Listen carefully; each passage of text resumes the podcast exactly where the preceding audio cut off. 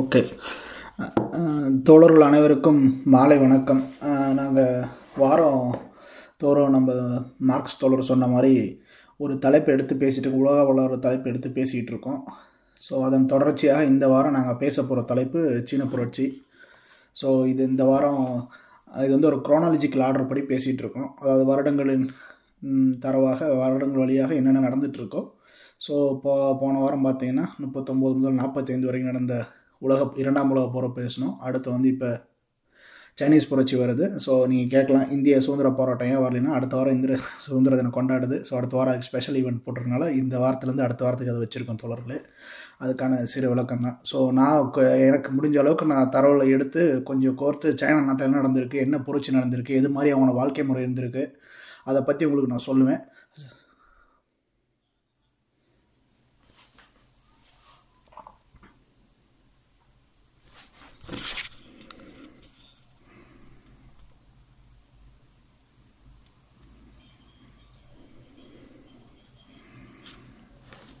Okay so அது வந்து நான் நான் ச- சீன புரட்சியை பற்றி என்னால் முடிஞ்ச தரவுகளும் நாங்கள் எடுத்து சே சேகரிச்சிருக்கோம். ஸோ உங்களுக்கு கொடுக்குறோம்.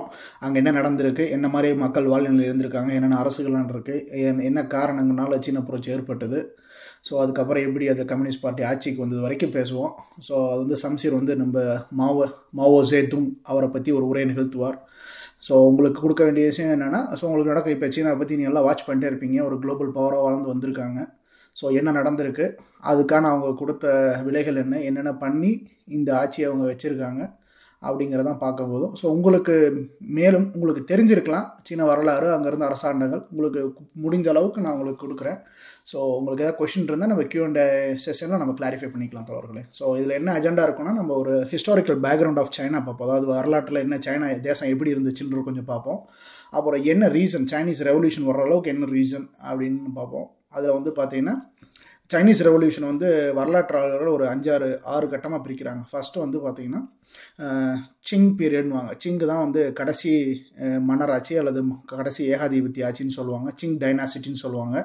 இது ஆயிரத்தி தொள்ளாயிரத்தி பன்னெண்டோட முடியுது. இது ஒரு பகுதி பார்ப்போம். அப்புறம் வந்து புதிய குடியரசு. இது ஒரு கொஞ்ச நாள் இருந்திருக்கு சைனாவில் அதுக்கடுத்து பார்த்தீங்கன்னா வார்லாட்னு சொல்லுவாங்க. அதாவது போர் வீரர்கள் வந்து அந்த நாட்டை ஒரு இருபது பத்து பன்னெண்டு வருஷம் கண்ட்ரோல் பண்ணியிருக்காங்க. ஒவ்வொரு ரீஜனாகவும் ஒவ்வொரு ப்ராவின்ஸையும் வந்து வார்லாட் கண்ட்ரோல் பண்ணியிருக்காங்க. அதுக்கடுத்து திருப்பியும் பார்த்தீங்கன்னா நேஷனலிஸ்ட் பீரியடாக தேசிய கட்சிகளின் ஆதிக்கம் அப்படின்னு நாஞ்சிங் டெக்கேன்னு ஒன்று இருக்குது அது பார்ப்போம் கொஞ்சம். அதுக்கப்புறம் வந்து உலகப் போர் இரண்டாம் உலகப் போரில் வந்து ஜப்பான் ஜப்பான் அதனால் சீனாவில் பண்ண விஷயங்களை பார்ப்போம். அதனால் என்ன பிரச்சனை சைனாவில் ஏற்பட்டுச்சு பார்ப்போம். கடைசியாக வந்தது வந்து சைனீஸ் ரெவல்யூஷன் அல்லது சைனீஸ் சிவில் வார் அதாவது நான் எப்படி அதுக்கப்புறம் தான் வந்து உள்நாட்டில் வர போர் அப்புறம் மக்கள் வந்து பொறுமையாக இல்லாமல் இதுக்கு இன்னைக்கு மேல் இதுக்கு மேலே வழியே கிடையாது. நம்ம வந்து ஒன்றிணைந்து போராடணும் அப்படிங்கிறதுக்காக வர்றது தான் இந்த ஏழு பார்ட் கொஞ்சம் கொஞ்சமாக உங்களுக்கு சொல்கிறேன் ஸோ இந்த ஏழு பார்ட்டை பற்றி தான் நம்ம பார்க்க போகிறோம் இப்போ. ஓகேங்களா ஸோ ஃபஸ்ட்டு வந்து சீன புரட்சி எதனால் ஏற்பட்டதுன்னு பார்த்தீங்கன்னா சீன புரட்சியை ரெண்டாக பிரிக்கிறாங்க. இதே மாதிரி ரஷ்ய புரட்சி மாதிரியே அல்லது இல்லது நீங்கள் ஃப்ரெஞ்சு புரட்சி மாதிரியே இது ரெண்டு பார்ட்டாக நடந்திருக்குது. முதல் புரட்சி வந்து பார்த்தீங்கன்னா ஆயிரத்தி தொள்ளாயிரத்தி பதினொன்று நடந்திருக்கு. அது ஊச்சாங் ரெவல்யூஷன் ஒரு ஜிங்ஹாய் ரெவல்யூஷன் வாங்க ஸோ உங்களுக்கு கொஞ்சம் பொறுமையாக சொல்கிறேன் சைனீஸ் சொல்லலாம். எனக்கு ரொம்ப கஷ்டமாக தான் இருந்துச்சு. ஸோ அந்த ஃபர்ஸ்ட் ரெவல்யூஷன் வந்து அதுதான் ஃபஸ்ட்டு ரிப்பப்ளிக் ஆஃப் சைனாவை கொடுக்குது. இதில் யார் யார் இருந்தாங்கன்னு பார்த்தீங்கன்னா நான் சொன்ன மாதிரி சிங் டைனாசிட்டி அது மன்னரும் அடுத்து பார்த்தீங்கன்னா யுவான் சிங் ஹாய் அப்படின்னு ஒருத்தர் ஜென்ரல் இருப்பார். அவர் தான் மேஜர் ஜென்ரல் சிங் டைனாசிட்டியோட மேஜர் ஜென்ரல் அவங்களுக்கு ஆப்போசிட்டில் பார்த்தீங்கன்னா சுன் யாட்சன் இவர் தான் ஃபோர் ஃபாதர் ஆஃப் சைனா அதாவது சைனாவோட தந்தைன்னு வர்ணிக்கப்படுறவர் சுன் யாட்சென் அப்புறம் வந்து இவங்க மூணு பேர் தான். ஸோ ரெண்டு பேர் அரசாங்கங்கள் சைடு அல்லது மன்னராட்சி சைடு இருக்காங்க. இந்த கி- சிங் டைனாசிட்டியில் இருக்கிறவங்க பேர் அரச குடும்பத்தோடு இருக்கவர் அவங்களோட போர் தளபதி யுவான் ஷிகாயும் இந்த சைடு பார்த்தீங்கன்னா ஒரு டெமோக்ராட்டிக் அல்லது ரிபப்ளிக் எடுத்து நடத்துகிற சுன்யாட்சன் இவங்க தான் ஃபர்ஸ்ட் ரிப்பப்ளிக்கில் வராங்க. செகண்ட் ரெவல்யூஷன் வருது nineteen twenty six to nineteen forty nine வரைக்கும் வருது இதில் மெயின் ரெவல்யூஷனில் யார் பார்த்தீங்கன்னா Mao Zedong CCP communist Chinese communist பார்ட்டியோட founder versus Chiang Kai shek அப்படிங்கிற நேஷனலிஸ்ட் பார்ட்டியோட தலைவர். இவங்க ரெண்டு பேர்த்துக்கு நடக்கிற போராட்டங்கள் சண்டைகள் இதுதான் வந்து second revolution so first revolution பார்த்தீங்கன்னா வழக்கம் போல் ஃப்ரெஞ்சில் நடந்த மாதிரியே வந்து ஒரு பூர்ஜுவா கம்யூனிட்டி வந்து ஆட்சியை கைப்பற்றிடுது ஒரு மேற்கத்திய அடிமைகளாகவும் மேற்கத்திய அரசாங்கங்கள் செய்வதற்கு இணங்க செயல்பட்டு கொண்டிருந்தது. ஸோ அதனால் வந்து இவங்க கம்யூனிஸ்ட் பார்ட்டி அப்போ எப்படி பார்க்குறாங்கன்னா இது வந்து பூர்ஜுவாக்களோட ஆதிக்கம் தான் இருக்குது இது ம- சாதாரண மக்களுக்கும் பாமர மக்களுக்கும் விவசாய கூலிகளுக்கும் தினக்கூலிகளுக்கும் எந்த ஒரு விடுதலையும் தராது என்று நம்பினார்கள். அதனாலே அனைத்து விவசாய மக்களும் மாவோ பின்னால் அணிதிரண்டு அடுத்த புரட்சியை நிகழ்த்தி கம்யூனிஸ்ட் கட்சி ஆட்சிக்கு வந்தது தோழர்களே. இதுதான் ரெண்டு பார்ட்டாக இருக்குது சைனீஸ் ரெவல்யூஷனில் உங்களுக்கு. சரிங்களா? ஸோ இப்போ வந்து நம்ம என்ன பார்க்குறோம்னா பண்டைய கால சைனா அதாவது ஏன்ஷியன் சைனா என்ன இருந்துச்சுன்னு பார்த்தீங்கன்னா ஏன் சைனா வந்து ஒரு மூவாயிரம் வருடங்களாக கிட்டத்தட்ட மூவாயிரம் வருடங்களுக்கு மேலாகவே ஒரு மன்னராட்சியின் கீழ் இருந்திருக்கு. குறிப்பிட்ட ஒரு மன்னர் கிடையாது பல சாம்ராஜ்யங்கள் இருந்திருக்கு. குறிப்பாக சொல்ல போனோம்னா ஒரு பதிமூணு பெரும் சாம்ராஜ்யங்கள் இருந்திருக்கு. உங்களுக்கு டக்குன்னு சொல்லணும்னா ஒரு ஜியா டைனாசிட்டி இருந்திருக்கு ஷாங் டைனாசிட்டி ஷோ டைனாசிட்டி இருந்திருக்கு. அடுத்து பார்த்திங்கன்னா ஷாவ் டைனாசிட்டியில் தான் நம்ம மதங்களான கன்ஃபூசியம் தாவோயிசம் மாவோயிசம் அப்படிலாம் வந்திருக்கு. நீங்கள் ஒரு ஃபேமஸான புக்லாம் படிச்சிருப்பீங்க. ஆர்ட் ஆஃப் த வார் அப்படின்னு ஒரு புக்கு சுன் டூ ஜூன் எழுதியிருப்பீங்களா? அவர்லாம் வந்து ஷாவ் டைனாசிட்டியில் வந்தவர் தான். அவர் எழுதின புக்கு தான் ஆர்ட் ஆஃப் த வார் அது step one of the military strategic புக்னு சொல்லுவாங்க. எல்லாம் படிச்சிருப்பீங்க ஒரு குட்டி புக்கு அந்த காலகட்டத்தில் வந்த புக்கு அப்புறம் வந்து குயின் டைனாசிட்டின்னு ஒன்று வந்திருக்கு. அது வந்து பார்த்தீங்கன்னா நம்ம டெரக்கோட்டா ஆர்மின்னு கேள்விப்பட்டிருப்பீங்க. டெரக்கோட்டா ஆர்மின்னு கேள்விப்பட்டிருப்பீங்க. சான்சியில் இருக்குது. சான்சியில் இருக்குது ஜியான் ப்ராவின்ஸு சான்சின்னு ஒரு சான்சி ப்ராவின்ஸில் சியான் நகரத்தில் அது இருக்குது அடுத்து ஹான் டைனாசிட்டி ஹான் டைனாசிட்டி பற்றி உங்களுக்கு கேள்விப்பட்டிருப்பீங்க. ஒரு பெரிய மக்கள் தொகையும் உலகத்திலே அதிகமான இனக்குழுன்னு சொல்லுவாங்க. அதாவது சைனாவில் இருக்கிற ஒரு eighty seventy five percent to eighty percent இனக்குழு வந்து ஹான் சைனீஸ் டிசன்ட் தான். அவங்க தான் அவங்க தான் இருக்காங்க. அதே மாதிரி உலகத்திலேயே பெரிய இனக்குழுவும் ஹான் சைனீஸ் இனக்குழு தான். ஸோ அந்த ஹான் சைனீஸ் இனக்குழு வர்றது தான். அந்த காலத்தில் அந்த ஹான் டைனாசிட்டியில் வரும்போது தான் சில்க் ரோடுன்னு இப்போ சொல்கிறாங்க இல்லையா? ஒன் பெல்ட் ஒன் ரோடு இதெல்லாம் அந்த காலத்தில் வந்த சில்க் ரோடு அப்புறம் அவங்க கொண்டு வந்து வச்சா தான் நம்ம அப்போ தான் புத்திசம்லாம் இந்தியாவிலேருந்து அங்கே போயிருக்கு. சைனீஸ் மெடிசன் ஃப்ளோரிஸ் ஆகிருக்கு இதெல்லாம் ஹான் சைனீஸோட அச்சீவ்மெண்ட்ஸ் அந்த காலகட்டத்தில். அதுக்கடுத்து பார்த்தீங்கன்னா ஹானுக்கு அடுத்து பார்த்தீங்கன்னா ஒரு ஆறு அப்போ இப்போ கொஞ்சம் பிரச்சனை நடந்திருக்கு. அப்புறம் ஆறு மன்னர்கள் சேர்ந்து ஒரு ஒரு கால ஒரு காலகட்டத்தை ஆண்டிருக்காங்க. ஸோ அதுக்கடுத்து பார்த்தீங்கன்னா சூய் டைனாசிட்டின்னு ஒருத்தங்க ஆண்டிருக்காங்க. அதுக்கடுத்து வந்து டாங் டைனாசிட்டி அந்த டாங் டைனாசிட்டி தான் வரலாற்று ஆய்வாளர் சொல்லப்படுவது என்னென்னா golden ages of ancient Chinese civilization அதாவது சைனீஸ் கலாச்சாரமும் சமுதாயமும் ரொம்ப உச்சகட்டத்திலையும் ஒரு நல்ல மேம்போக்கான சமுதாயம் வளர்ந்தெடுத்தது வந்து டாங் டைனாசிட்டின்னு தான் சொல்லுவாங்க. அப்போ தான் சயின்ஸ் அண்ட் டெக்னாலஜி இதெல்லாம் வருது.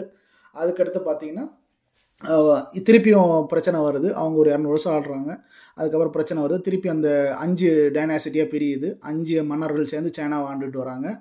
ஸோ அதுக்கடுத்து சாங் டைனாசிட்டின்னு வருது. இந்த சாங் டைனாசிட்டி வரும்போது இது பார்த்திங்கன்னா ஆயிரத்தி இரநூத்தி எழுபத்தி ஒம்பது வரைக்கும் இந்த சாங் டைனாசிட்டி இருக்குது கிறிஸ்து பிறந்த பின்ன இதில் தான் வந்து கன் பவுட்ரு பேப்பரு மணி கரன்சி அடிக்கிறது அப்புறம் கடலில் செல்வது காம்பஸ்லாம் கண்டுபிடிக்கிறாங்க. அப்புறம் யுவான் டைனாசிட்டி வருது. ஸோ யுவான் டைனாசிட்டி தான் வந்து யுவான் டைனாசிட்டி எப்படி நீங்கள் புரிஞ்சுக்கலாம்னா யுவான் தான் வந்து நம்ம குபாலி கான் அப்படின்னு கேள்விப்பட்டிருப்பீங்க. குபாலி கான் யாருன்னா செங்கிஸ் கானோட பேர பேரன் தான் குபாலி கான். இவர் தான் யுவான் டைனாசிட்டியை இது பண்ணுறாரு ஸோ அது வந்து செங்கிஸ்கானோட இது அதாவது அதுக்கடுத்து பார்த்தீங்கன்னா மிங் டைனாசிட்டி வருது. மிங் டைனாசிட்டி உங்களுக்கு ரெஃபர் பண்ணிக்கிறதுக்கு ஈஸியாக என்னென்னா great wall of China China கேள்விப்பட்டிருக்கீங்களா? ஸோ அவங்க தான் வந்து இந்த மிங் டைனாசிட்டி தான் மிங் மன்னராட்சி அந்த அந்த இனக்குழுவால் ஆண்டு ஆளப்படும் போது தான் அந்த கிரேட் வால் ஆஃப் சைனா கட்டினாங்க. இது வந்து பார்த்திங்கன்னா ஆயிரத்தி முந்நூற்றி அறுபத்தெட்டு முதல் ஆயிரத்தி அறநூற்றி நாற்பத்தி நாலு வரைக்கும் ஆட்சியில் இருக்காங்க சைனாவில் அடுத்து கடைசியாக வந்தால் சின் டைனாசிட்டி கிட்டத்தட்ட இரநூத்தம்பது இரநூறு வருடங்களுக்கு மேலே ஆண்டிருக்காங்க. ஆயிரத்தி அறநூற்றி நாற்பத்தி நாலு முதல் ஆயிரத்தி தொள்ளாயிரத்தி பன்னெண்டு வரைக்கும் இது பண்ணியிருக்காங்க. ஸோ இத்தனை டைனாசிட்டி பார்த்துருக்கோம். இந்த பதிமூணு அஹ், ம ப- ம- பதிமூணு சாம்ராஜ்யங்களையும் ரெண்டே ரெண்டு சாம்ராஜ்யங்கள் மட்டும்தான் ஹான் சைனீஸ் கிடையாது. அது ரெண்டு சைனீஸ் என்னென்னு பார்த்தீங்கன்னா ஃபஸ்ட்டு வந்து நான் சொன்ன மாதிரி இந்த யுவான் டைனாசிட்டி வந்து பார்த்திங்கன்னா அது மங்கோலியர்களால் ஆளப்பட்ட சைனா அடுத்து செங் சின் டைனாசின்னு சொன்னேன். கடைசி ஆளப்பட்டது வந்து ஒரு மஞ்சூரியன்ஸ்னு வந்து நார்த்தன் சைனா பார்ட்டில் கேள்வி போன தடவை ரஷ்யன் ரெவல்யூஷனில் கேள்விப்பட்டிருப்பீங்க வேர்ல்டு வார் ஒன்ல கேள்விப்பட்டிருப்பீங்க டூவில் கேள்விப்பட்டிருப்பீங்க. ஸோ இது வந்து இந்த மஞ்சூரியான் ஏரியாவிலேருந்து வர ஒரு எத்தனிக் குரூப்பு இவங்க மஞ்சூஸ்னு சொல்லுவாங்க. ஸோ சிங் டைனாசிட்டி வந்து ஆயிரத்தி அறநூற்றி நாற்பத்தி நாலு முதல் ஆயிரத்தி தொள்ளாயிரத்தி பன்னெண்டு வரைக்கும் சைனா வாழ்கிறாங்க ஸோ இதுதான் ஏன்சியன் சைனாவில் இருக்குது. இருந்த ஆண்ட பதிமூணு பேரரசுகள் பேர சாம்ராஜ்யங்கள் நம்ம தெரிஞ்சுக்கலாம். ஸோ அதுக்கப்புறம் பார்த்தீங்கன்னா சொன்ன மாதிரி மூவாயிரம் வருடங்களுக்காக மூவாயிரம் வருடங்களாகவே ஒரு சைனீஸ் சொசைட்டி வந்து பார்த்தீங்கன்னா ஒரு ஃபியூடல்ஸ் ஃபியூடல் சொசைட்டியாக இருக்குது ஃபியூடல் சொசைட்டின்னா ஒரு ஒரு நிலப்பிரபுத்துவத்தால் ஆளப்படுகின்ற இல்லை அவங்களால் ஆதிக்கம் செலுத்தப்படுகின்ற ஒரு மக்கள் இனக்குழுவாகவே இருந்திருக்காங்க. ஸோ ரொம்ப வருடங்களாகவே அவன் வந்து ஒரு விவசாயிகளும் விவசாய கூலிகளாகவும் விவசாயத்தை சார்ந்தே வாழ் வாழ்க்கையை நடத்துவதற்கா நடத்த முடியும் என்று அவங்க வாழ்ந்து கொண்டிருக்கிறார்கள். அந்த பிக்சர் வந்து ஆயிரத்தி எட்நூற்றி நாற்பதுக்கு அப்புறம் மாறுது. அது ஏன் மாறுதுன்னா அப்போ வந்து முதல் ஓபிஎம் வார் அதாவது ஃபஸ்ட் ஓபிஎம் வார் வந்து பிரிட்டிஷுக்கும் சைனாவுக்கும் நடக்குது. அப்போ வந்து சைனா வந்து பிரிட்டிஷை தோற்று போகிறனால அப்போ வந்து சைனாவில் முத முதலாக வந்து என்ன நடக்குதுன்னா அப்போ இந்த சைனாவில் அது தோத்துடுறாங்க. ஆயிரத்தி எட்நூற்றி நாற்பது ரெண்டு வருஷம் நடக்குது. இந்த முப்பத்தொம்போது நாற்பது வரைக்கும் முப்பத்தெட்டு கடைசிலேருந்து நாற்பது வரைக்கும் நடக்குது அந்த போர் அந்த opium war first opium war அதில் வந்து பார்த்தீங்கன்னா பிரிட்டிஷ்ட வந்து ஹாங்காங் பகுதியிலும் சில பகுதியிலையும் இழந்துடுறாங்க சைனா. அதனால் வந்து அதாவது ஃபுல் ஃபியூடல் சொசைட்டியாக இருந்த சைனா ஒரு ஹாஃப் ஃபியூடலிசம் ஹாஃப் காலனைஸ் அதாவது ஒரு பாதி நிலப்பிரபுத்துவமும் பாதி காலனி ஆதிக்க நாடாக மாற மாற்றம் பெறுகிறது. ஸோ இது ஒரு பிரச்சனை அங்கே போயிருக்கு. அப்புறம் வந்து கட அதுக்கப்புறம் பார்த்தீங்கன்னா ஒரு ஆயிரத்தி தொள்ளாயிரத்தி தொண்ணூற்றி ரெண்டு வரைக்குமே இந்த சிங் டைனாசிட்டி தான் ஆட் ஆட் பண்ணிட்டு இருக்காங்க கடைசி அந்த சின்ஹாய் ரெவல்யூஷன் ஊச்சான் ரெவல்யூஷன் நான் சொல்கிறேன் இல்லையா? அந்த ஃபர்ஸ்ட் ரெவல்யூஷன் நடக்க வரைக்குமே அந்த சிங் டைனாசிட்டி தான் நடந்து ஆட்சி பண்ணி புரிஞ்சு வந்துட்டு இருக்காங்க ஸோ சிங் டைனாசிட்டி தான் கடைசி அஹ், ஏகாதிபத்திய சாம்ராஜ்யம் ஆயிரத்தி அறநூற்றி நாற்பத்தி நாலு முதல் ஆயிரத்தி தொள்ளாயிரத்தி பன்னெண்டு வரைக்கும் சைன தேசத்தை ஆண்டு வந்துட்டு இருக்கு ஸோ ஆரம்ப காலகட்டத்தில் நல்லா செழித்தோங்கி நல்லா தான் ச வளமாக தான் இருந்திருக்கு. அதுக்கப்புறம் பார்த்தீங்கன்னா பிற்கா பிற்காலத்தில் வந்து இரநூத்தம்பது வருஷம் ஒரு பெரிய சாம்ராஜ்யம் ஆளும்போது உங்களுக்கு தெரியும் ஒரே மன்னர் மாதிரி எல்லாம் இருக்க மாட்டாங்க. ஸோ அதனால் வந்து கடைசி காலகட்டத்தில் ரொம்ப வந்து கொதிநிலையாகவும் மக்கள் வந்து வ- ரொம்ப வந்து இறப்புகளும் பட்னி பஞ்சங்களும் தலைவிரித்தாடுது. அதனால் வந்து இன்னொரு பிரச்சனை என்னன்னா நான் சொன்ன மாதிரி இவங்க வந்து மஞ்சூஸ்ன்ற ஒரு இனக்குழுவால் ஆளப்பட்டோம் ஹான் சைனீஸ் கிடையாது நான் சொன்ன மாதிரி அதனால் அந்த ஒரு இன பிரச்சனையும் அந்த வெறுப்புகளும் அங்கே இருந்தது. முக்கியமாக வந்து இத்தனை சாம்ராஜ்யங்கள் ஆண்டாலும் அந்த சிங் டைனாசிட்டியில் ஆண்ட ஒரு மன்னர் காங்சிங்கிற ஒரு மன்னர் மட்டும்தான் அறுபத்தோரு வருஷம் ஆண்டிருக்காரு. அவர் தான் longest Chinese emperor by any any by far அவர் தான் ஸோ அவரும் அங்கே இருந்திருக்காங்க. அதுக்கப்புறம் தான் நான் சொன்ன மாதிரி இந்த ஆயிரத்தி எட்நூற்றி நாற்பதில் நடந்த ஓபியம் வார் நடந்தது இல்லையா? அந்த ஓபியம் வார் தான் ஒரு பெரிய பிரச்சனையாக வருது. ஏன்னா பத்தொன்பதாம் நூற்றாண்டில் முற்பகுதியில் பார்த்தீங்கன்னா அதாவது ஆயிரத்தி எட்நூறுலேருந்து எட்நூற்றம்பது வரைக்கும் கிட்டத்தட்ட ஏகப்பட்ட சண்டைகள் வந்து இந்த சிங் டைனாசிட்டி போடுறாங்க. அதில் வந்து ஃபஸ்ட்டு வந்து மாற்றுறது அந்த ரெண்டு வருஷம் கான்ஃப்ளிக்ட் எடுத்து பிரி- கிரேட் பிரிட்டன்ட்ட வந்து சைனீஸ் தோக்குறாங்க. ஏன் தோக்குறாங்கன்னா நீங்கள் அந்த ஓபியம் வரணும் தெரியும். ஓபியம் வந்து ஒரு போதை வஸ்து. அதை வந்து பழங்க பண்டைய சைனாவில் வந்து பழங்கால சைனாவில் வந்து ஒரு மருந்து பொருட்களாக பல நூற்றாண்டுகளாக யூஸ் பண்ணிட்டு வர்றாங்க. அந்த ஓபியமை வந்து என்ன பண்ணுறாங்கன்னா நம்ம பிரிட்டிஷ் வந்து கொடுத்துட்டு அவங்க இப்போ ரிட்டனாக வந்து பார்த்தீங்கன்னா என்ன வாங்குறாங்கன்னா சில்க்கு டீ இது மாதிரி பொருட்களை வந்து ட்ரேட் பண்ணுறாங்க ஆனால் எவ்வளோ தான் கொடுத்தாலும் அந்த ட்ரேட் டெஃபிசிட் அதிகமாகிட்டே இருக்குது அப்படின்னா என்ன? இவங்க ஓபியம் கொடுக்கறதுக்காக இல்லை சில்வரும் கொடுக்குறாங்க. பிரிட்டிஷ் வந்து சில்வர் கொடுக்குறாங்க இந்த ஓபியம் கொடுக்குறாங்க. இருந்தாலும் அவங்க வந்து ட்ரேட் டெஃபிசிட் அதிகமாக இருக்குது மீனிங் பிரிட்டிஷால் காசு கொடுத்து வாங்க முடியல பொருளை.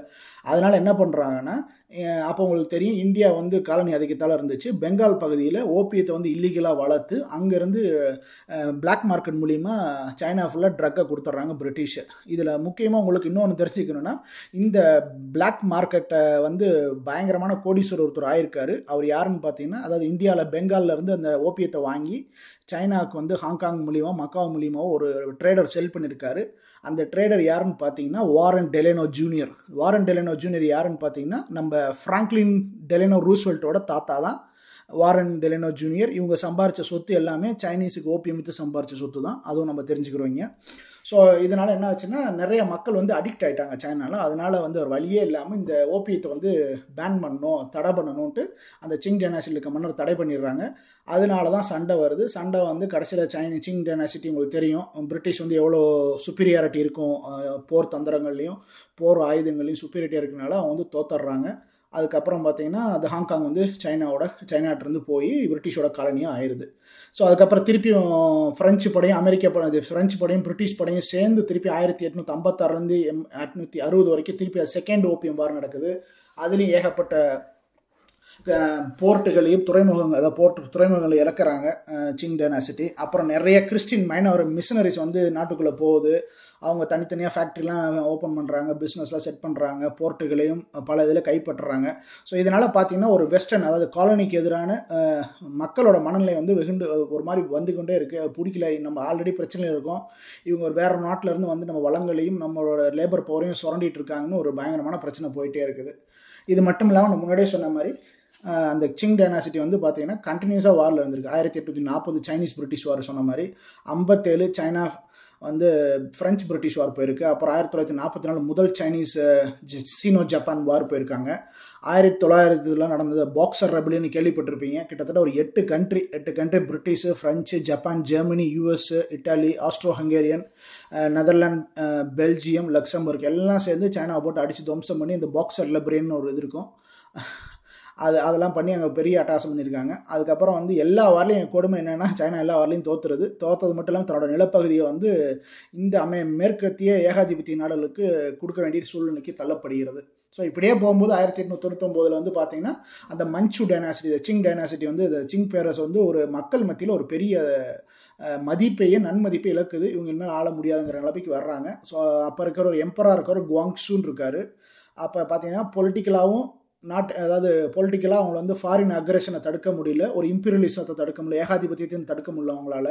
எக்கனாமிக்காக வந்து பாவர்ட்டி இருக்குது ஃபுல்லாக ரூரல் பகுதி ஃபுல்லாக பாவர்ட்டி இருக்குது உணவு உணவு பண்ணுற பஞ்சம் இருக்குது அது இல்லாமல் நான் சொன்ன மாதிரி இந்த வார்லாட்ஸோட ஆதிக்கம் அதிகமாகிட்டே இருக்குது ஒவ்வொரு ப்ராவின்ஸ்லேயும் ஒரு வார்லாட் அதாவது அந்த ஏரியாவில் இருக்க நாட்டாமின்னு சொல்லுவாங்க இல்லையா? ஒரு அடித்தடி பண்ணுற ஆள் வந்து இந்த இராணுவத்துக்கு ஆள் வந்து அந்த ஏரியாவை கட்டாண்டுட்டு பெரிய பிரச்சனை பண்ணிட்டு இருக்காரு. அதையும் இவங்களால் கண்ட்ரோல் பண்ணல. கடைசியாக சோசியல் பார்த்தீங்கன்னா ஆன்டி வெஸ்டர்ன் சென்டிமெண்ட் ஸோ அதாவது மேற்கத்திய நாடுல இருந்த கலாச்சாரம் தான் பெருசு. நம்ம நாட்டோட கலாச்சாரம் வந்து தப்பு. அது ஒரு ஒரு கேலி கேலிக்குரிய கே கேலிக்குரியானது நம்ம ட்ரெடிஷனை மதிக்கிறதில்ல. மாடர்ன் அது அப்படின்னு பண்ண ஏ ஏளனத்தினாலே அவங்க வந்து மக்கள் வந்து உள்நாட்டில் வந்து இதாக இருக்காங்க ஸோ இது வந்து சைனா வந்து போகிற போக்கில் இவங்க சிங் டைனாஸில் பார்த்தீங்கன்னா வீக் ஆகிட்டே போயிட்டுருக்கு. இம்பீரியலிஸ்டிக் அதாவது பிரிட்டன் ஃப்ரெஞ்சு தேசங்கள் வந்து அதிக அதிக அட்வான்டேஜ் எடுத்துக்கிட்டு ஸோ அவங்க வந்து பெரிய ஆதிக்கத்தை செலுத்திக்கிட்டு இருந்துச்சு. இதுதான் வந்து இந்த சிங் டைனாசிட்டியோட ஃபைனல் ஸ்டேஜுக்கு வர்றதுக்கு காரணம். அப்புறம் பார்த்தீங்கன்னா கடைசி பார்த்தீங்கன்னா பூ பியூ பூ யூன்னு இருக்கார் ஒருத்தர். பூ ஈன்னு இருக்கார். இவர் வந்து ரெண்டு வயசில் எம்பரராக வராரு.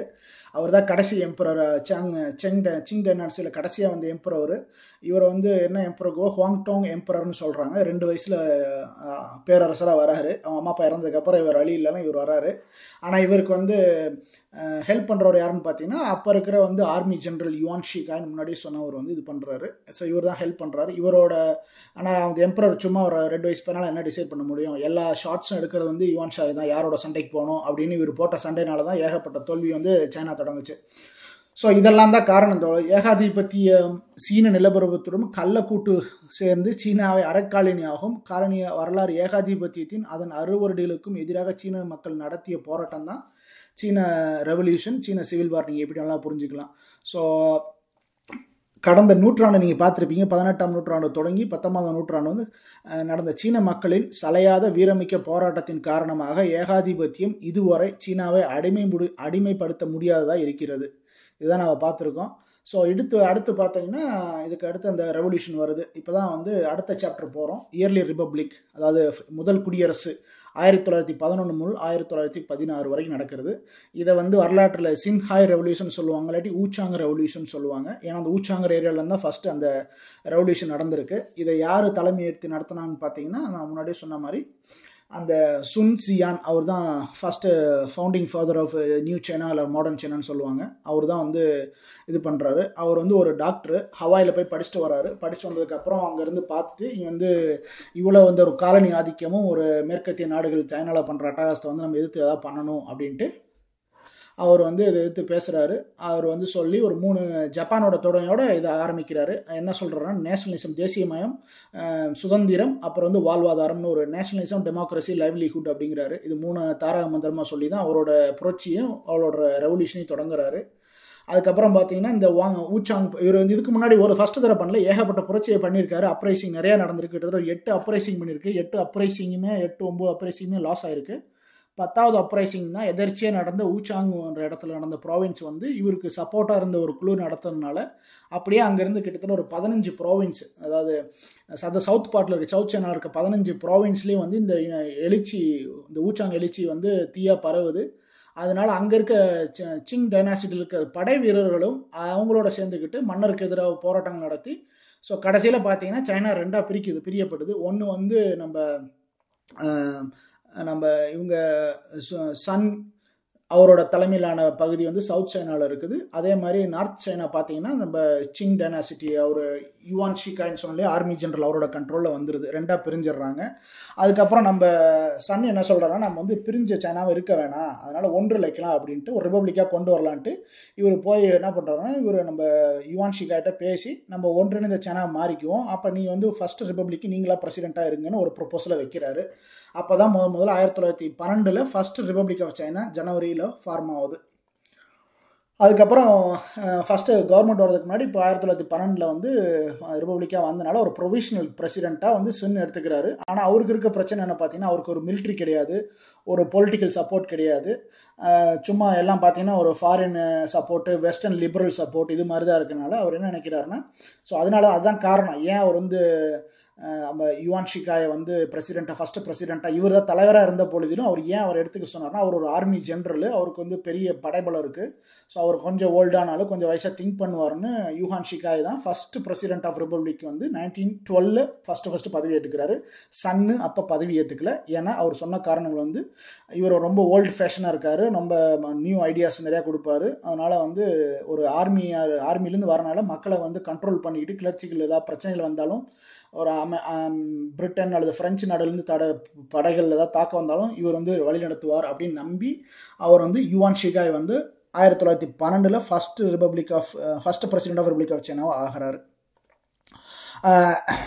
இவர் ஃபஸ்ட்டு வரும்போது என்ன சொல்கிறாங்கன்னா இவர் வந்து பார்லிமெண்ட்டுக்கு வரும்போது இவர் வந்து யுஹான் ஷிகாய் வந்து அவரோட பவரை வந்து இந்த ப்ரைம் மினிஸ்டரோட ஷேர் பண்ணணும். அது இல்லாமல் அஞ்சு ப்ராவின்ஸ் இருக்கும் சைனாவில் அந்த அஞ்சு ப்ராவின்ஸுக்கு ஈக்குவல் ஷேர் இருக்கும். அதில் அவங்களுக்குள்ள ஈக்குவல் பவர் கொடுக்கணும். அப்போ தான் வந்து ஒரு குடியரசு நார்மலாக ஸ்மூத்தாக ரன் பண்ண முடியும். மக்களுக்கு நல்லது செய்ய முடியும்னு சொல்கிறாங்க அப்படி பார்த்தீங்கன்னா நம்ம ஷிகாயிட்ட தான் ஆர்மி ஃபுல் கண்ட்ரோல் ஆர்மி அவர்கிட்ட தான் இருக்குது. அது இல்லாமல் ஆர்மி சென்ட்ரல் இருக்க ஆர்மி அவர் கண்ட்ரோல் இருக்குது அது இல்லாமல் இந்த சீன தேசம் முழுக்க பரவி இருந்த கிளை ஆர்மின்னு சொல்லுவாங்க இல்லையா? ரிசர்வ் ஆர்மி ஃபோர்ஸு இந்த நிறைய இடத்துல இருக்கும். சின்ன சின்ன ஏரியாவில் இருக்கும். இது எல்லாமே இவர் கீழே தான் ரிப்போர்ட் பண்ணிகிட்டு இருக்கு. அது அதுதான் கடைசியாக வார்லாடாகவும் மாறுறாங்க பிற்பகுதியில். ஸோ இப்படியே போயிட்டு இருக்கும்போது இவரோட திட்டங்கள் எல்லாமே வந்து பார்லிமெண்ட்டில் இருக்க அந்த அஞ்சு ப்ராவின்ஸில் இருந்த ப்ரீமியருக்கும் யூஹான் ஷிகாய்க்கும் நம்ம பிரச்சனைகள் முட்டல் முதல் அதிகரித்து கொண்டே போகிறது. அதுக்கப்புறம் பார்த்தீங்கன்னா யுவான் சிகாய் வந்து அடுத்த ஒரு மிலிட்ரி ஸ்ட்ராட்டஜிஸ்ட்டில் அவர் வந்து என்ன பண்ணுறாருன்னா பிரிட்டிஷ் யூஎஸ்எஸ் ஜெர்மனிட்டு நிறைய ஃபண்டு காசெல்லாம் நிறைய வாங்கி திட்டங்கள் அனௌன்ஸ் பண்ணுறாரு ஏகப்பட்ட இதை பண்ணிகிட்ருக்காரு அதுக்கப்புறம் மே ரெண்டாம் தேதி வந்து பார்த்தீங்கன்னா நம்ம சன் இதை பார்த்து இதுக்கு மேலே சன்யாட்சன் வந்து இதை பார்த்துட்டு இதுக்கு மேலே நம்ம யுவான் சிகாயை வச்சுருந்தோம்னா நம்மளுக்கு வந்து பிரச்சனை. இது நம்ம ரிப்பப்ளிக் கொண்டு வந்ததே தப்பாக போயிடும்ட்டு திருப்பி வந்து இவங்களாம் ஒன்று சேர்ந்து இவரை வந்து ஓவர் த்ரோ பண்ணலான்னு பார்க்குறாங்க. இவர் வந்து ரிமூவ் பண்ணலான்னு பார்க்குறாங்க யுவான் ஷிகாயை ஆனால் அப்போ பார்த்தீங்கன்னா நம்ம அவர் தான் பிரசிடென்ட்னால நம்ம அமெரிக்க பிரசிடென்ட் உட்ரோ வில்சன் வந்து யுவான் ஷிகாயை ரெகனைஸ் பண்ணிவிட்டு யுவா சன் வாட்சனை வந்து ரெகனைஸ் பண்ண மாட்டேன்னு சொல்லிடுறாரு. அது இல்லாமல் ஏகப்பட்ட பணம் நான் சொன்ன மாதிரி ஃபாரின் பேங்க்லேருந்து யூஹான் ஷிகாய்க்கு அந்த மிலிட்ரி ஜெனரலுக்கு போகுது. அது மூலிமா அவருக்கு வந்து ஆர்மி கண்ட்ரோல் ஆல்ரெடி இருக்கிறனால ஸோ இந்த சன் யாட்சன் ட்ரை பண்ண ரிவோல்ட்டு அந்த தாக்குதலை வந்து முறியடிச்சு சன் ஆட்சன் தலைமையிலான படையில் தோக்கடிச்சிடறாரு சன் ஆட்சனும் அங்கே சீன தேசத்தை விட்டு வேறு வேறு நாட்டுக்கு போ ஜப்பானுக்கு போயிடுறாரு. அகதியாக போயிடுறாரு. நாடு நாடை விட்டு ஓடிடுறாரு அங்கே. ஸோ இப்படி போயிட்டு இருக்கும்போது ஆயிரத்தி தொள்ளாயிரத்தி பதினாறில் பார்த்தீங்கன்னா யுவான் ஷிகாய் வந்து இந்த ஆர்மி ஜென்ரல் வந்து என்ன இறந்துடுறாரு. ஒரு ஒரு பிரச்சனைனால இறந்துடுறாரு. திடீர்னு இறந்துடுறாரு. அதுக்கப்புறம் வந்து அடுத்து வந்தது தான் நம்ம வார்லாட் எரா. அவர் கீழே இருந்த சொன்ன இல்லையா முன்னாடியே பல ரீஜனில் இருக்க ப்ரொவின்ஸில் இருக்க ஆர்மி குட்டி குட்டி ஆர்மி ஜென்ரல்லாம் ஒரு வார்லாடாக மாறி அந்தந்த ஏரியாவில் இருக்க ப்ரொவின்ஸில் இருக்கிற நிலங்களை கண்ட்ரோல் பண்ண ஆரம்பிச்சிடுறாங்க. இதுதான் warlord era nineteen sixteen to nineteen twenty seven so அவர் செத்தனால இந்த வாரலாடெல்லாம் உங்களுக்கு தெரியும் இல்லையா அவங்க என்ன பண்ணுவாங்க? அவங்க வந்து ஃபுல்லாக வந்து நம்ம விவசாயிகளும் விவசாய கூலிகளையும் போட்டு அடித்து துவம்சம் பண்ணி அவங்ககிட்ட இருந்து டேக்ஸஸை கலெக்ட் பண்ணி ஸோ பல கொலைகள் ஒரு கிட்டத்தட்ட ஒரு பன்னெண்டு வருஷம் நினைக்கிறேன். பன்னெண்டு வருஷம் வந்து சீன தேசத்தோட கருப்பு பகுதினா இந்த வார்லாடு நடத்தினது தான் ஸோ ஒரு மிலிட்ரி ஜெனில் ஒரு பத்து பேர் இருக்காங்கன்னா பத்து பேர் நாட்டை பிரித்து ஆண்டா எப்படி இருக்கும். அதுதான் அங்கே நடந்துட்டு இருந்துச்சு. ஸோ இது மாதிரி போயிட்டு இருக்கும்போது தான் இது கடை இது இது அங்கே அந்த பத்து வருஷம் அங்கே நடந்துட்டுருக்கு. இது கடையில் நம்ம பார்த்தோம்னா முன்னாடியே பார்த்த மாதிரி நம்ம உலகப்போர் ஒன்றில் வேறு பிரச்சனை வந்திருக்கு. என்ன பிரச்சனைனா சைனா வந்து ஜெர்மனியோட வார் டிக்ளேர் பண்ணுது. என்ன காரணத்தால் வார் டிக்ளேர் பண்ணுதுன்னா அப்படி நம்ம அலைடு ஃபோர்ஸோடு போயிட்டோம்னா நம்மளுக்கு வந்து ஜெர்மனி தோக்கும் பட்சத்தில் ஜெர்மனியும் சில ப போர்ட்டுகளையும் சில பல பகுதிகளையும் சைனாவில் பிடிச்சி வச்சிருந்துச்சு. அதனால் சைனா என்ன திட்டம் போட்டுச்சுன்னா நம்ம ஜெர்மனியை எதிர்த்து சண்டை போட்டோம்னா ச- ஜெர்மனி தோக்கும் பட்சத்தில் இந்த நிலங்கள் எல்லாம் சைனா தேசத்துக்கு திருப்பி கொடுத்துருவாங்க அப்படின்னு ஒரு கணக்கு போட்டுச்சு. ஆனால் அப்போ என்ன ஆச்சுன்னா அமெரிக்கா வந்து என்ன பண்ணுச்சுன்னா அந்த இடங்களெல்லாம் ஜப்பானுக்கு கொடுத்துட்டாங்க. ஜப்பானுக்கு கொடுத்தனால அப்போ தான் ஒரு முத முதல்ல இந்த மே நாலு இயக்கம் மே நாலு இயக்கம் வந்து நம்ம பீஜிங் யூனிவர்சிட்டியில் ஃபார்ம் பண்ண ஒரு ஒரு பயங்கரமான ஃபேமஸான மே ஃபோர்த் மூமெண்ட் சொல்லுவாங்க. இதுதான் ஸ்டோ இதுதான் பின்னாடி வர நம்ம மாவோ இவங்கெல்லாம் அதில் இதுக்கு இதில் ஒரு தொடர்படுத்தி தான் வருவாங்க பின்னாடி. இந்த மே நாலு இயக்கம் வந்து ரொம்ப இன்டெலெக்சுவலான ஒரு ஸ்டூடெண்ட் இயக்கம். இவங்க என்ன பண்ணுறாங்கன்னா இந்த மாதிரி வந்து சைனா போய் இந்த ட்ரீட்டி ஆஃப் வெர்சைஸில் வந்து காலனி வந்து ஜப்பானுக்கு விட்டு கொடுத்ததுல வந்து ரொம்ப கடுப்பாயிடுறாங்க. ஸோ அதனால் நிறைய யங் நேஷனலிஸ்ட் வந்து நம்ம சுனியாட் சென்னையே எழுத்து பேசுகிற அளவுக்கு வந்துடுறாங்க. ஸோ அவரும் எதுவும் பண்ணலை இங்கே அப்படின்றது. ஸோ இதுதான் நம்ம இது பார்த்தோம். நம்ம வார்லாட் பீரியட் பார்த்தாச்சு. இதுக்கு அடுத்து வந்து நேஷனல் நேஷனலிஸ்ட் பீரியட் பார்க்குறோம். ஸோ நேஷனலிஸ்ட் பீரியடு அல்லது நான்ஜிங் டிகேட் இது வந்து ஆயிரத்தி தொள்ளாயிரத்தி இருபத்தி ஏழு முதல் முப்பத்தி ஏழு வரைக்கும் நடக்குது. இப்போ தான் கம்யூனிசமும் சைனாவில் வருது. ஸோ கம்யூனிசம் வந்து எப்போ பார்த்தீங்கன்னா ஒரு சிசிபி வாஸ் ஃபவுண்டட் ஒரு பொலிட்டிக்கல் பார்ட்டியாகவும் ஒரு ரெவல்யூஷனரி மூமெண்ட்டாகவும் ஆயிரத்தி தொள்ளாயிரத்தி இருபத்தொன்று யாரால் தொடங்கப்படுதுன்னா லீ டாசோ அண்ட் செங் டூசி அப்படிங்கிற இவங்க ரெண்டு பேருமே பார்த்தீங்கன்னா இந்த மெயின் நாள் இயக்கத்துலேருந்து வந்தவங்க. இவங்க ரெண்டு பேரும் தான் ஒரு மார்க்சிஸ்ட் மூமெண்ட்டை ஸ்டார்ட் பண்ணுறாங்க இந்த லீ டாஸும் செங் டூசியும்.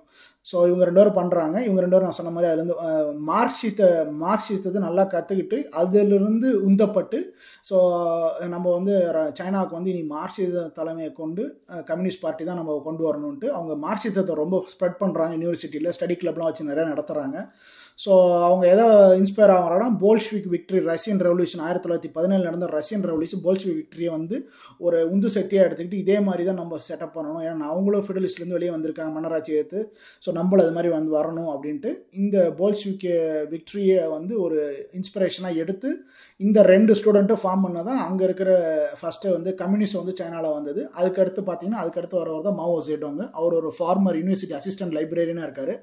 அவர் தான் ஃபஸ்ட்டு ஃபஸ்ட்டு ஆயிரத்தி தொள்ளாயிரத்தி இருபத்தொன்னில் சிசிபி பார்ட்டியை ஃபார்ம் பண்ணுறாரு அதில் வந்து லீ செங் டூசியும் ஜாயின் பண்ணிக்கிறாங்க.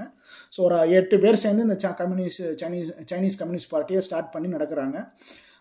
மாவோட திறமையில் நிறையா இருக்குது அதில் ஒன்று சொல்லணும்னா அவர் யார்? ரொம்ப நல்லா ஆர்கனைஸ் பண்ணார் ஃபேக்ட்ரி லேபர்ஸு அதாவது ஃபார்மர்ஸு இவங்களை எல்லாத்தையும் நல்லா ஆர்கனைஸ் பண்ணி ஒரு இடத்துல மட்டும் இல்லை பீஜிங் முதல்ல சீன தேசம் முழுக்க இருக்கிற ட்ரேட் யூனியன் லேபர் யூனியனை வந்து நல்லா ஆர்கனைஸ் பண்ணக்கூடியவர். அவங்க அதை தான் பண்ணிகிட்டு இருக்காங்க. ஸோ ஆயிரத்தி தொள்ளாயிரத்தி இருபத்தி மூணில் வந்து பார்த்தீங்கன்னா நான் முன்னாடியே சொன்ன மாதிரி நம்ம வார்லாடு தான் வந்து சைனாவை பாண்டுட்டு இருக்காங்க. அப்போ வந்து லெனின் வந்து என்ன சொல்கிறாருன்னா கம்யூனிஸ்ட்டை வந்து நேஷனலிஸ்டோட அதாவது நம்ம சன்னோட சேர்ந்து ஒர்க் பண்ண சொல்லுங்கள் ஒர்க் பண்ணால் தான் நம்ம வந்து ஒரு தேசத்தை கட்டடைக்க முடியும். நம்ம ஒரு வார்லாடுகிட்ட ஒரு தேசம் இருக்கக்கூடாதுன்னு லெனினோட அட்வைஸின் பேரில் கம்யூனிஸ்ட்டும் நேஷனலிஸ்ட்டும் ஒரு பேச்சுவார்த்தை நடக்குது. இந்த பேச்சுவார்த்தை யார் நடத்துகிறாங்கன்னு பார்த்தீங்கன்னா நம்ம கம்யூனிஸ்ட் இன்டர்நேஷனல்லேருந்து ஒரு தோழர் அனுப்புகிறாங்க ஒரு மிகாலி பொரோடின்னு வராரு அவர் தான் வந்து இந்த டீலை இது பண்ணுறாரு ஒரு ஒரு சமாதான போக்குவரத்து பே பேச்சுவார்த்தை ஆரம்பிக்கிறாரு. கம்யூனிஸ்ட் பார்ட்டிக்கும் நம்ம கோமிங் டாங் அப்படிங்கிறாங்க. கோமிங் டாங் வந்து நேஷனலிஸ்ட் பார்ட்டி. சன்னோட தலைமையிலான பார்ட்டி பேர் வந்து கோமிங் டாங் இல்லாட்டி கேஎம்டின்னு சொல்லுவாங்க. இந்த பார்ட்டிக்கு இருக்க ரெண்டு பேர்த்து பேசுகிறாங்க சரி நம்ம பேசுவோம் பேசிட்டு ஒரு உடன்படிக்கை வந்துட்டு அதுக்கப்புறம் நம்ம வந்து இந்த வாரலாட சைனா தேசத்தை விட்டு போவோம். தோக்கடிப்புன்னு சொல்கிறாங்க இந்த இதுதான் first first first united front form பண்ணுறாங்க அதாவது கம்யூனிஸ்ட் பார்ட்டியும் சேர்ந்து நேஷனலிஸ்ட் பார்ட்டி கேஎம்டி பார்ட்டியும் சேர்ந்து ஃபர்ஸ்ட் யுனைடெட் ஃப்ரண்ட்டை ஃபார்ம் பண்ணி uh, அப்போ சொன்ன மாதிரி மாவோக்கு இருந்த திறமைகளும் நெட்ஒர்க் வந்து லேபர் ஃபேக்ட்ரி லேபர்ஸ் இது மாதிரி ஏகப்பட்ட பேர் இருக்காங்க. அது இல்லாமல் இவங்க கொரில்லா யுத்தத்திலே நல்லா தேர்ந்த பயிற்சி பெற்றிருக்காங்க uh, கம்யூனிஸ்ட் கட்சி மெம்பர்கள். அதனால் வந்து கம்யூனிஸ்ட் கட்சி மெம்பர் சேர்ந்தனால நம்ம நேஷனலிஸ்ட் பார்ட்டி வந்து சன்னோட தலைமையில் இருக்க பார்ட்டிக்கு வந்து நல்ல வெற்றியை தருது. இதில் வந்து கம்யூனிஸ்ட் கட்சி ஏகப்பட்ட பேர் இறந்துருக்காங்க. அதனால இந்த வெற்றி வந்து இந்த நேஷனலிஸ்ட் பார்ட்டிக்கு தோதா அமையுது அவங்க அடுத்த ஆட்சிக்கு வர்றதுக்கான வழிகுறியை வந்து கம்யூனிஸ்ட் பார்ட்டியோட போட்ட ஒப்பந்தத்தினால வருது. இதுக்கடையில் பார்த்தீங்கன்னா நம்ம சன் வந்து அநியாய துரதிருஷ்டமாக இறந்துடுறாரு அதாவது ஆட்சிக்கு வர்றதுக்கு நேஷனலிஸ்ட் பார்ட்டி அந்த கேஎம்டி பார்ட்டி ஆட்சிக்கு வர்றதுக்கு முன்னாடியே சன் இறந்துடுறாரு அவரோட ஒய்ஃபோட தம்பியோ அண்ணனோ ஒருத்தர் இருக்காரு. அவர் தான் ஜியாங் ஜிசி இல்லாட்டி ஜியாங் காய் ஷேக் அப்படின்னுவாங்க. நம்ம ஜியாங் காய் ஷேக்னு வச்சுக்குவோம். ஸோ அவர் வந்து வந்துடுறாரு. அவர் பார்த்தீங்கன்னா கம்யூனிஸ்ட் மேலே ஆரம்பத்துலேருந்தே பிடிக்காம இருக்காரு. கம்யூனிஸ்ட் என்னைக்கு தான் நம்மளுக்கு ஒரு பிரச்சனையாக வருவாங்கன்ட்டு அவருக்கு சப்போர்ட் பண்ணுறவங்க பார்த்தீங்கன்னா எல்லாம் Japanese bankers business man American business man support பண்ணுறாங்க ஸோ அவர் வந்து ஆயிரத்தி தொள்ளாயிரத்தி இருபத்தெட்டில் ஜியாங் வந்து அந்த கேஎம்டி பார்ட்டி பிரசிடெண்ட்டாகவும் சைனீஸில் வந்து சைனீஸ் சைனா சைனா சைனாவோட பிரசிடெண்ட்டாகவும் வந்துடுறாரு. அதுக்கப்புறம் அவர் என்ன பண்ணுறாருன்னா ஃபுல்லாக கம்யூனிஸ்ட் பார்ட்டி வந்து அடுத்து தான் அவங்க தான் வரப்போகிறாங்கனால கம்யூனிஸ்ட்டை வந்து ஃபுல்லாக ரெசிஸ்ட் பண்ணுறாரு ஸோ ரொம்ப ரொம்ப அப்ரேஷன் நடக்குது. ஏகப்பட்ட கம்யூனிஸ்ட் பார்ட்டி யூனியனிஸ்ட்டு யார் யார் கம்யூனிஸ்ட் சொல்லிக்கிறாங்களோ ஷாங்காய் மாநகரில் ஒரு பெரிய மசக்கர் நடக்குது. அதுக்கப்புறம் ஒவ்வொரு ஏரியாவில் இருக்க ப்ராவின்ஸில் இருக்கிற எல்லாத்தையுமே வந்து ஒயிட் டெரர்னு வாங்க ஒயிட் டெரர்ன்றது அந்த ஆப்ரேஷன் பேர். அது மூலிமா அந்த நம்ம சாங்காய் ஷேக் வந்து ஏகப்பட்ட கம்யூனிஸ்ட் மெம்பரை கொண்டுறாங்க இதுதான் வந்து ஃபஸ்ட்டு சைனீஸ் சிவில் வார்க்கு லீட் பண்ணுது. இதை பார்த்துட்டு மாவோ வந்து இதுக்கு மேலே இவங்களோட இருக்க முடியாதுன்று அந்த யுனைடெட் ஃப்ராண்ட் பிரேக் ஆகுது. பிரேக் ஆனதுக்கப்புறம் கம்யூனிஸ்ட் பார்ட்டி ரிவோல்ட் பண்ணி இவங்க சாங்காய் ஷேக் எகேன்ஸ்டாக வந்து இந்த நேஷனலிஸ்ட் பார்ட்டிக்கு எகேன்ஸ்டாக வந்து சண்டை போடுறாங்க. ஸோ அந்த ஆயிரத்தி தொள்ளாயிரத்தி முப்பதுலேயே அந்த சிவில் ராஜ் வந்து பீக்குக்கு போயிடுது மாவோ என்ன பண்ணுறாருன்னா நல்ல கொரில்லா வார்த்திறமையை கற்று வச்சுருந்துருக்காங்க அவரோட படைக்குழுவுக்கும். அப்புறம் வந்து நிறைய விவசாயிகளை தன்னோட படையில் இணைச்சிக்கிறாரு.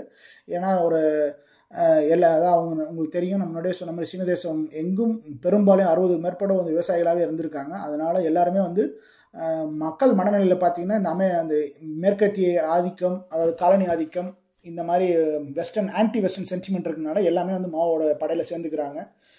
ஸோ இது இது நடக்குது. இந்த கீழே பார்த்து இவங்க எல்லாமே எங்கே பார்த்தீங்கன்னா இவங்க மாவோ தலைமையிலான இந்த கம்யூனிஸ்ட் பார்ட்டி எல்லாம் என்ன சொல்கிறாங்கன்னா ஜியாங் சோவியத்னு சொல்லுவாங்க. ஜியாங்சி சோவியத்னு சொல்லுவாங்க. இது வந்து சவுத் சவுத் சதர்ன் பார்ட்டில் இருக்கிற ஒரு ஏரியா இந்த ஏரியாவில் நடக்குது. ஸோ இங்கே வந்து நம்ம ஒரு ஒரு இந்த இடத்துல வந்து அவங்க வந்து ப்ரொட்டஸ்ட் பண்ண ஆரம்பிச்சிட்டு இருக்காங்க இதில் வந்து பார்த்தீங்கன்னா ஒரு லட்சக்கணக்கான கம்யூனிஸ்ட் மெம்பர் சேர்றாங்க.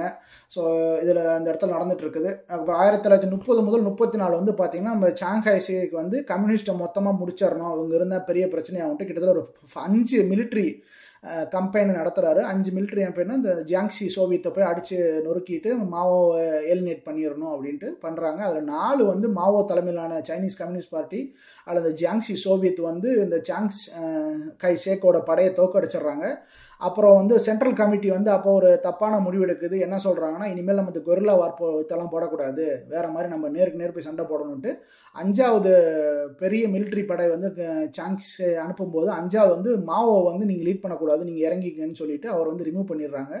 வேற ஒருத்தர் தான் ரிமூவ் சண்டை போடுறாரு. அதில் வந்து ஒரு பெரிய லாஸை வந்து நம்ம ஜாங்ஸி சோவியத் வந்து இழக்குது. கிட்டத்தட்ட ஒரு நாற்பது பர்சன்ட் படையை இழந்துடுறாங்க. ஸோ அதனால் பார்த்தீங்கன்னா நம்ம சுற்றி பார்த்தீங்கன்னா நம்ம அந்த சோவியத் ஜாங்சி மா மாகாணத்தை அந்த ப்ரொவின்ஸை சுற்றி ஜாங்சி சேக்கோட படைகள் சுற்றி நிற்கிது ஸோ அதுலேருந்து எஸ்கேப் ஆகிறதுக்கான பிளான் தான் நீங்கள் கேள்விப்பட்டிருக்கீங்க. வரலாற்றில் ஃபேமஸ் இந்த டுவெண்ட்டி எயிட் போல்ஸ்விக்ஸ்னு ஒரு குரூப்பு அப்புறம் வந்து அதுக்கு அடுத்து வந்தது தான் மா மாவோ இதான் லாங் மார்ச்னு சொல்லுவாங்க. லாங் மார்ச் நீங்கள் கேள்விப்பட்டிருப்பீங்க. கிட்டத்தட்ட ஆறாயிரம் மைல் அப்படின்னா பத்தாயிரம் கிலோமீட்டர் வந்து நான் ஜியாங்சியிலேருந்து நடந்து சாங்சின்னு ஒரு ஏரியாவுக்கு போகணும்.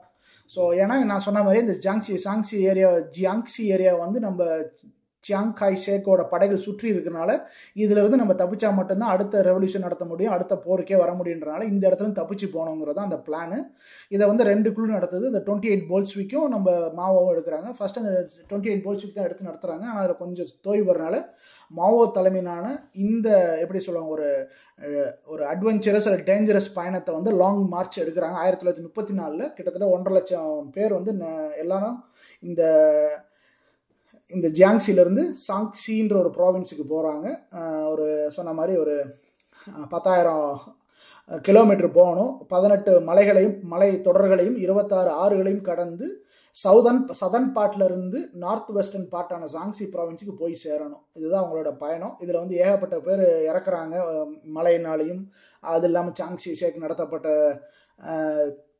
தாக்குதலாலும் நடக்க இறந்துடுறாங்க. கிட்டத்தட்ட போய் அங்கே சேரும்போது நம்ம பயணத்தில் போய் முடியும் போது பார்த்தீங்கன்னா போகிற வழியெல்லாம் வந்து நம்ம மாவை வந்து ஏகப்பட்ட விவசாயிகளையும் தினக்கூலிகளையும் சந்திச்சுட்டே வராரு. அதனால் ஒரு பெரிய இன்ஸ்பிரேஷன் வந்து இந்த லாங் மார்ச் தான் மாவோட வாழ்க்கையில் ஒரு பெரிய திருப்பு முனையை கொடுத்தது. அவர் ஒரு பெரும் தலைவராக உருவெடுத்தது காரணமும் இந்த லாங் மார்ச் தான். கம்யூனிஸ்ட் பார்ட்டி வந்து அங்கே ஊரில் இருக்க அனைத்து அனைத்து மக்களையும் சென்றடைச்சது. ஸோ இதை இதை தொற்று தான் நம்ம இந்த காலத்தில் இருக்க நிறையா சீஃப் மினிஸ்டர் கேண்டிடேட்டு இந்த அரசியல்வாதிகள்லாம் இந்த மார்ச் செய்கிறாங்க நிறைய தூரம் நடக்கிறாங்க இல்லையா? இதுக்கெல்லாம் ஆரம்ப ஆரம்ப காலத்தில் செஞ்சது வந்து மாவோ சேடம் தான் பண்ணியிருக்காரு. ஸோ அப்போ பார்த்தீங்கன்னா கிட்டத்தட்ட லட்சக்கணக்கான இளைஞர்கள் வந்து கம்யூனிஸ்ட் பார்ட்டியில் வந்து சேர்ந்துக்கிறாங்க. இந்த புரட்சியில் அவங்க இணைஞ்சிக்கிறாங்க. ஸோ இதான் நடந்துகிட்ருக்கு ஸோ இப்படி போயிட்டுருக்கு நம்ம நிறைய சப்போர்ட் வந்து நம்மளுக்கு வந்து மாவோக்கு வந்துட்டு இருக்குது இது நடந்துட்டு இருக்கனால திருப்பியும் இதுக்கடையில் வந்து ஆயிரத்தி தொள்ளாயிரத்தி முப்பத்தி ஏழு நாற்பத்தஞ்சு வரைக்கும் நம்ம செகண்ட் வேர்ல்டு வார் வந்துடுது இந்த ஜப்பான் வந்து ஆயிரத்தி தொள்ளாயிரத்தி முப்பத்தி ஒம்போ முப்பத்தி ஏழுலேருந்து எப்போவுமே ஜப்பானுக்கு ஒரு கண் இருந்துக்கிட்டே இருக்கும். ஃபர்ஸ்ட் ஜப்பான் வாரில் பார்த்தீங்கன்னா கொரியாவும் இந்த மஞ்சூரியான்ற நார்த் ஈஸ்டர்ன் பார்ட்டில் இருக்க மஞ்சூரியாவோட சைனாவோட பார்ட் வந்து ஜப்பானுக்கு ரொம்ப முக்கியமான பார்ட்டு அதனால நீங்கள் உலக முதல் உலகப் போர் இரண்டாம் உலகப் போர் எல்லா உலகப் போர்லேயும் கொரியாவையும் இந்த மஞ்சூரியா பார்ட்டி ஜப்பான் பிடிக்கணும் ரொம்ப ஆசைப்பட்டு இருக்கும் இந்த வரையும் அதான் பண்ணுச்சு. இந்த உள்நாட்டில் வந்து கம்யூனிஸ்ட் பார்ட்டிக்கும் நேஷனலிஸ்ட் பார்ட்டிக்கும் போயிட்டு இருக்க சண்டையை பயன்படுத்திட்டு ஜப்பான் வந்து ஒரு கிட்டத்தட்ட ஒரு நாற்பத்தாயிரம் ஐம்பதாயிரம் படை வீரரோட வந்து மஞ்சூரியா பிடிச்சிருது. மஞ்சூரியா பிடிச்சிட்டு அடுத்து வந்து பீஜிங்கை நோக்கி வர்றதுக்கு தயாராகிறாங்க ஸோ இதில் வந்து பார்த்தீங்கன்னா இதில் வந்து வந்துடுறாங்க. ஸோ வரும்போது தான் அப்போ என்ன நடக்குதுன்னா சரி இனிமேல் இப்போ நம்ம சாங்ஷி ஷேக்கோட படைத்தலைவியில் என்ன சொல்கிறாங்கன்னா ஸோ நம்ம வந்து இப்போ மாவோட ஒரு உடன்படிக்கைக்கு போகணும். கம்யூனிஸ்ட் பார்ட்டி திருப்பி வேணும். அப்போ தான் நம்ம வந்து இந்த ஜப்பானீஸ் படையை அடித்து வீழ்த்த முடியும். அதனால் நம்ம நம்மளுக்குள்ளே நடக்கிற சண்டையை தள்ளி வைங்க அப்படின்ட்டு சொல்கிறாங்க ஆனால் அவர் சாங்ஷி ஷேக் ஏற்றுக்க மாட்டார். அப்புறம் கடைசியாக வந்து பயங்கரமாக டிஸ்பியூட் போய் கடைசியாக வழி இல்லாமல் சாங்ஷி ஷேக் வந்து மாவோட உடன்படிக்கை வந்து இந்த ஜாப்பனீஸ் படையை தோ- ரெண்டு பேரும் உடன்படிக்கையை போட்டு அப்போ திருப்பி கம்யூனிஸ்ட் பார்ட்டியும் திருப்பி நேஷனலிஸ்ட் பார்ட்டிக்கு செகண்ட் ஃபஸ்ட்டு யுனைடெட் ஃப்ரண்ட் மாதிரி செகண்ட் யுனைடெட் ஃப்ரண்ட் போடுறாங்க. திருப்பி அதை எதிர்பார்த்த மாதிரி நம்ம இரண்டாம் உலகப் போரில் வந்து பார்த்திங்கன்னா நம்ம ஜாப்பனீஸ் படைகள் தோற்கடிக்கப்படுகிறது. அதுக்கப்புறம் வந்து அவங்க போயிடுறாங்க. அதுக்கப்புறம் திருப்பி அந்த அது இரண்டாம் உலக போர் முடிஞ்ச உடனேவே நம்ம ஜான்சி சேக் வந்து திருப்பி கம்யூனிஸ்ட் மேலே திருப்பி ஆதிக்கத்தை தாக்க இது பண்ணிடுறாரு.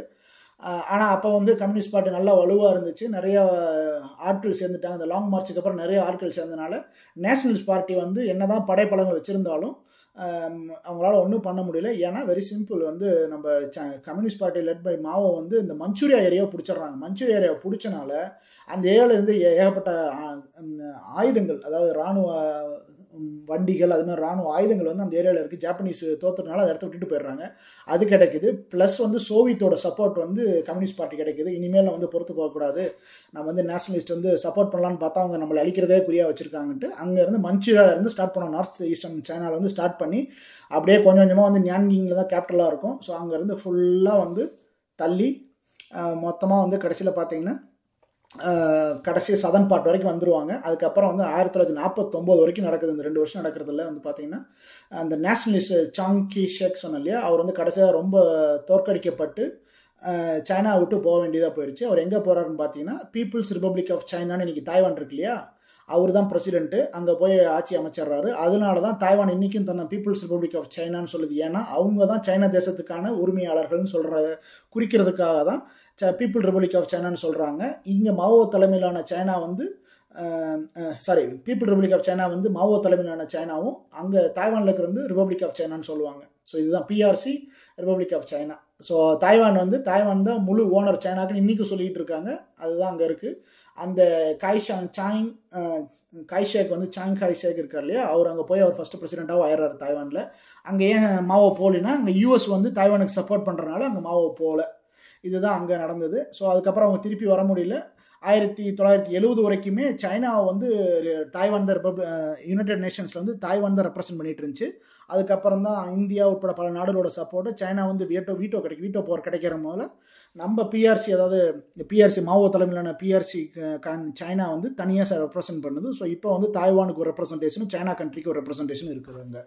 ஸோ என்ன ரீசன் பார்த்தீங்கன்னா மாவோ வந்து முக்கியமாக மாவோட வெற்றிக்கு காரணம் இதில் என்னென்னு பார்த்தீங்கன்னா சம்சீர் தெளிவாக சொல்லுவார் பின்னாடி. இதில் என்னென்னா அவர் வந்து ஹியூஜ் பாப்புலேஷன் ஆஃப் விவசாயிகள். எழுபது பர்சன்ட் விவசாயிகள் இருக்கும்போது விவசாயிகளுக்கு சொல்கிறார் நான் வந்து நம்ம கம்யூனிஸ்ட் கட்சி ஆட்சிக்கு வரும்போது உங்களுக்கான நிலங்களை திருப்பி தரப்படும் அப்படிங்கிறாரு. உங்களுக்கு தெரியும் ஒரு மூவாயிரம் ஆண்டுகளாக வந்து நிலவோட நில நிலப்பிரபுத்துவ அமைப்பில் இருந்த ஒரு கூலி விவசாயிக்கு தெரியும் அது நிலம் எவ்வளோ வேல்யூ ஆனதுன்னு. அதை கொடுக்குறாங்க. அதனால அவர் ரொம்ப இது பண்ணுறாங்க அப்புறம் வந்து பெண்களுக்கு வந்து இன்இக்வாலிட்டிஸ் இது பண்ணுறாங்க அதுக்கப்புறம் வந்து டைவர்ஸ் எல்லாம் இது பண்ணி சிம்பிளிஃபை பண்ணுறாங்க கிட்டத்தட்ட போல்ஷுக்கு என்னென்ன பண்ணாங்களோ ரஷ்யன் ரெவல்யூஷன் கிட்டத்தட்ட எல்லாத்தையுமே பண்ணுறாங்க ஸோ அதுதான் அங்கே காரணமாக வந்துச்சு இதுதான் வந்து அவங்களோட கம்யூனிஸ்ட் பார்ட்டி வந்து ரூலிங்க்கு வர்றதுக்கான இவ்வளோ கஷ்டங்களையும் போராட்டங்களையும் நடத்தி ஆயிரத்தி தொள்ளாயிரத்தி நாற்பத்தொம்போது அக்டோபர் ஒன்று வந்து செங்கொடி வந்து பீஜிங்கில் பறக்க விடப்படுகிற தொடரில். அடுத்து வந்து நம்ம சம்சீர் வந்து மாவோ ஜேடோங்கை பற்றி ஒரு சிறு உரையாற்றுவார்.